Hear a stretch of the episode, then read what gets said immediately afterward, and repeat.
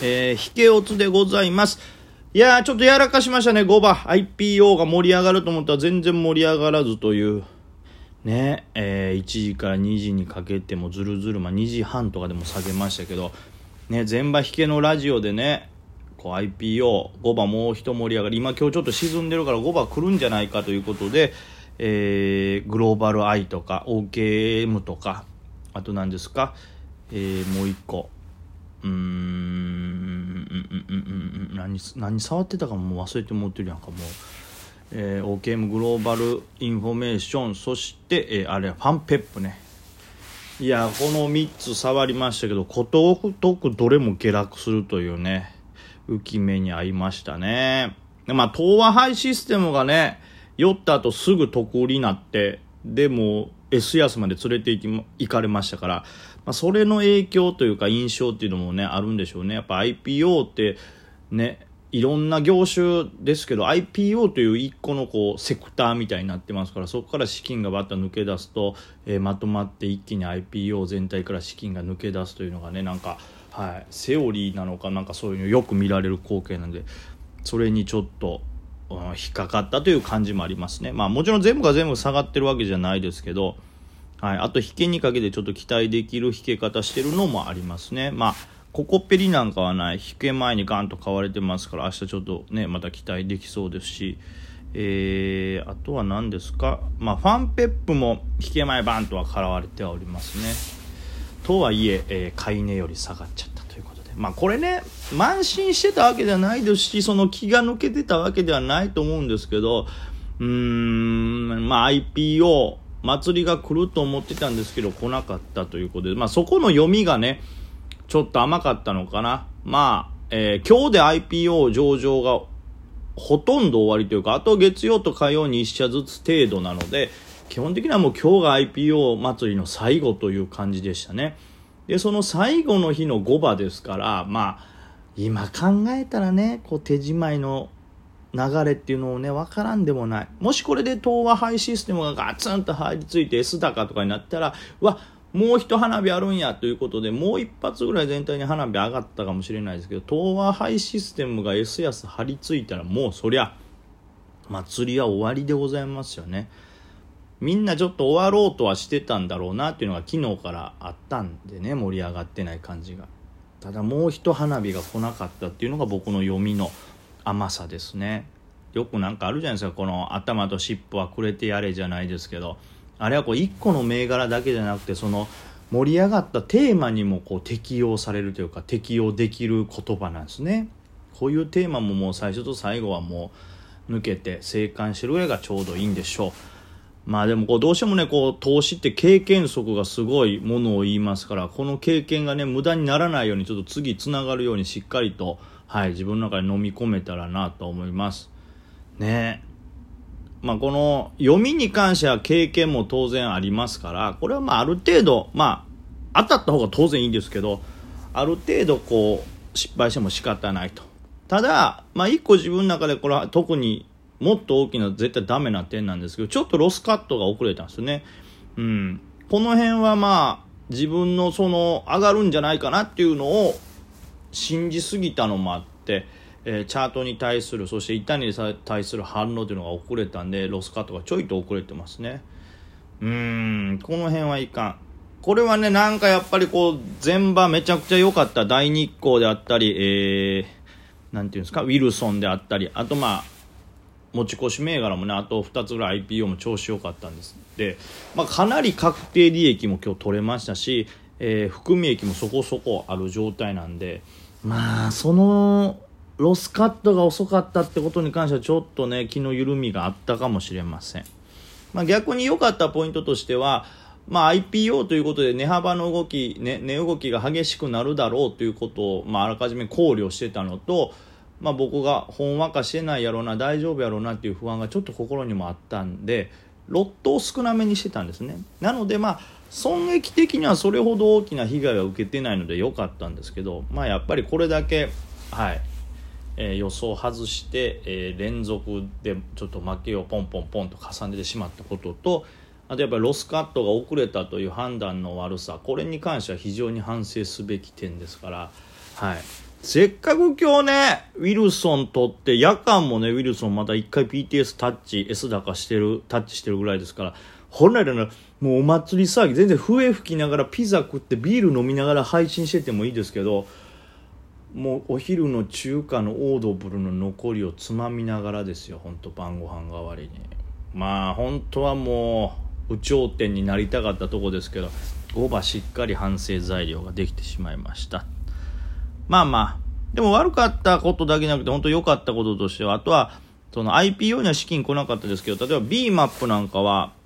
の安いとこ買い足したいななんて言ってたら5番ね、えー、じわじわじわと下値切り上げて上がってるんで、下で買えた分に関してはすごい利益乗ってます。これはまあありがたいところですね。あと、モリテックなんかもね、なんか5番ね、えー、IPO からちょっと資金抜けたとともに EV 関連に資金がバーって戻ってきてる流れやったんですよ。モリテックなんかも1時からガって上昇していったんですよね、その流れに沿って。それにちょっと入って、まあ、えー、資金入れれたっていうのは大きかったですかね。なんで、まあ、この動きを頭に入れておくと、えー、まあ、明日というか月曜、火曜 IPO に関してはもう1社ずつでもかなり、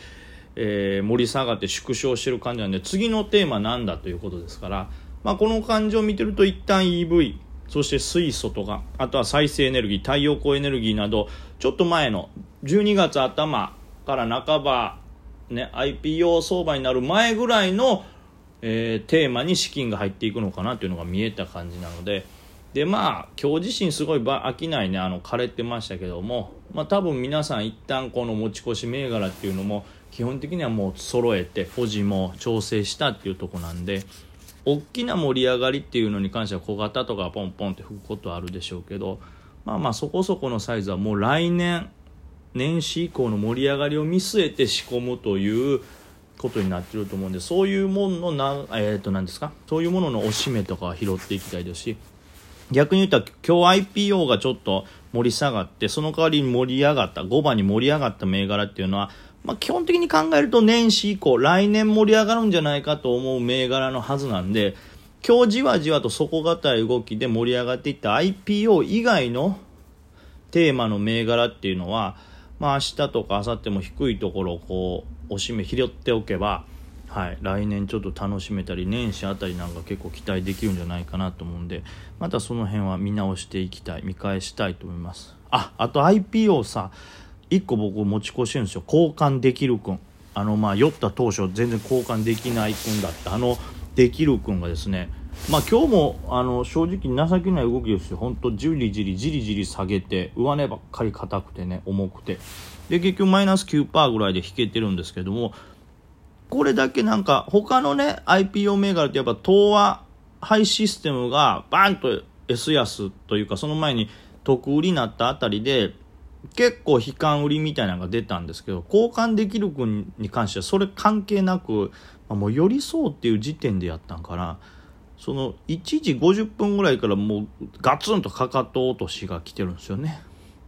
なんでか。なので逆にこれはその東和ハイシステムとかのああいうちょっとショックに関係ない下げだったと思うんででシステムが S 安になってからというのもあんまり関係ない値動きとかじわじわ上がってる値動きだったんでこれはちょっと一旦の底を打ったんじゃないかということで IP を持ち越しております。まあ普通に行くとも IP を今年触るのはこれが最後かなと思います。できる君最後頼むよほんとね。はいその願いを込めてます。まあそんなとこですかね。まあ持ち越しに関してはその交換できる子にちょっと期待してるのとあとはウィルソンがはい、どれだけ伸びるのか、この後の貸借倍率もちょっとしっかりチェックしたいと思います。で、あとは、はい、えー、中長期で持ってるのをちょこちょこ拾ってますが、まあ、それはちょっと数が多いんで、またツイート等を見てもらえたらなと思います。はい。まあ、なんとかね、えー、なんか、このウィルソン取ったことでガンと僕今日収支が伸びてるんで、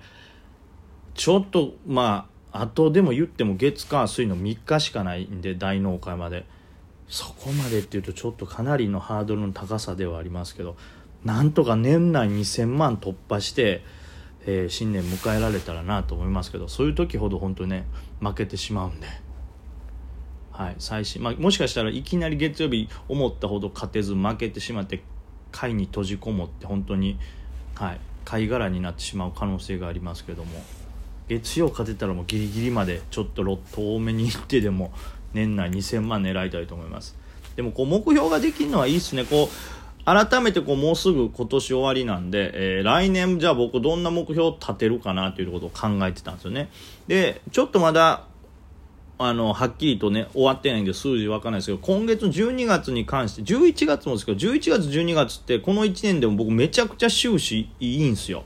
でまあそれは単純にずっとつながってきて、えーまあ、実力が多分ついてきたっていうのも1個ありますしそのね、判断速度が速くなるとか読みがより的確になってるっていうのもありますし、えー、まあ、資金が増えたんでロットを増やせてるっていうのもあるんですけども、まあ、それら踏まえてとにかく11、12ともに結構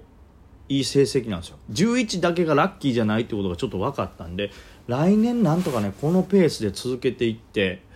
それこそ11、12みたいな大きいプラスをアベレージに残しつつもっとハイスコアをたまにガンとでかいのを叩き出せたら来年で1億届きそうなんですよね。本来多分僕あの再来年ぐらいになるかな。再来年の終わりぐらいに達成かなって思ってたんですけど下手すりゃ来年頑張れば、えー、億達成できるんでね。はい、来年の目標はちょっとそれにしようかなっていうことが本当今日決まったんでそれに関してもちょっとめでたいことですね。さあ、というわけで、えー、ちょっとね、本当は質問ね、2つぐらい来てたんでね、吉田さん、佐々木さんと来てたんで答えたかったんですけど、お時間がね、もう来てしまったということで、まあ、土日なんで、この土日にちょっとラジオもう一回でも撮ってですね、皆さんのこう質問にお答えできたらなと思います。そして今まで答えた質問もですね、なんか、やっぱりこういう平常のラジオに挟んで答えてるんで、ちょっと説明しきれてないっていう部分とかもあるんで、その辺も補足するようなラジオが土日撮れたらと思うんで、よかったら皆さんまた聞いていただきけたらと思います。それでは週末ごゆっくりと。